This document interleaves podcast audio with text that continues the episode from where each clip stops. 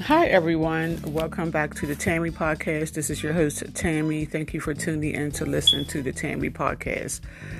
Walking alone is weird. One day, my son had called me and he was like, Mom, where are you at? I was like, You know, I'm at the park walking. He wanted me to come pick him up, like at the bus stop. Okay, so I told him, Yeah, I'm at the park walking, son. So then, when I went to go pick him up, he got in the car. He's like, Oh, Mom, where's the dog at? I'm like, what do you mean? He was like, Mom, you was walking a dog in the park. I'm like, no, I was walking by myself. And he was like, walking by yourself? Now that's kind of strange. How is that strange? Because I was walking alone in the park. I was just exercising.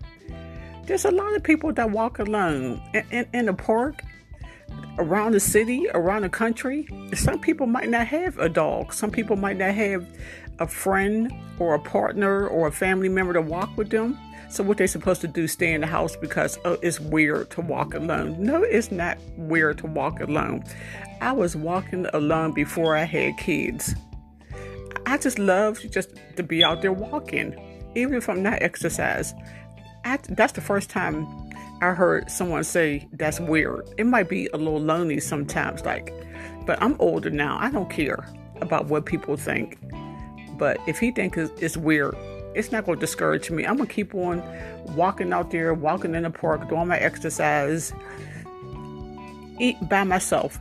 It's not weird to me. Do y'all think it's weird that if someone's out there walking alone? what you supposed to do? Oh, like I said, wait for someone to come walk with you? No, you go out there and walk and get your exercise on, or you go walk to the store, to the whatever whatever you're doing. You just go ahead and enjoy yourself forget what my son said. Okay, everyone, thank you for listening to the Tammy podcast.